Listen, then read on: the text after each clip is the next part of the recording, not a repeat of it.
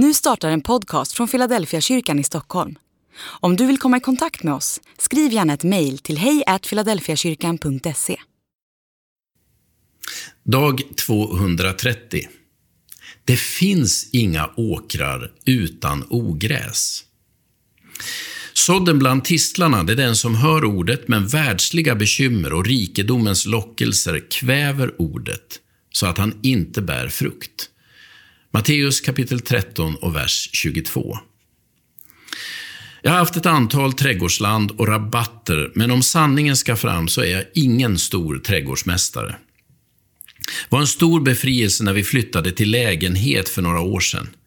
Jag tycker att trädgård, rabatter och tomt är grymt överreklamerat. Men jag inser att andra tänker annorlunda. Under min tid som villaägare förde jag en ojämn kamp mot ogräset. Den värsta fienden hette kirskål. Någon sa till mig att det var en munk som tog hit eländet någon gång på medeltiden eftersom rötterna tydligen är ätliga. Jag vet inte hur det förhåller sig med vare sig munken eller ätligheten. Det enda jag vet är att den sprider sig med en förfärande hastighet. Om man inte är ute i tid så kväver den all annan växtlighet och när den väl har fått fäste så är den nästan omöjlig att få bort.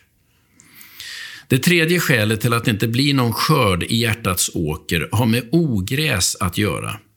Det växer, och det växer ordentligt dessutom. Men det kommer inte att ge någon skörd som man kan leva av. Det handlar om konkurrerande växtlighet, det vill, säga, det vill säga sånt som använder vårt inre som näringskälla och suger upp all kraft, samtidigt som det kräver, kväver all annan växtlighet.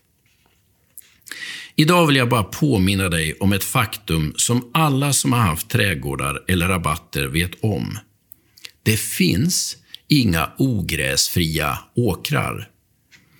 Hur gärna man än önskar sig sådana kommer vi alltid att få kämpa med ogräset. Det gäller i våra trädgårdar och det gäller också i våra hjärtan. Ge upp tanken på att du skulle få ett rent hjärta där bara fromma tankar och gudliga frukter finns. Så länge vi lever i den här världen behöver hjärtats åker rensas med jämna mellanrum.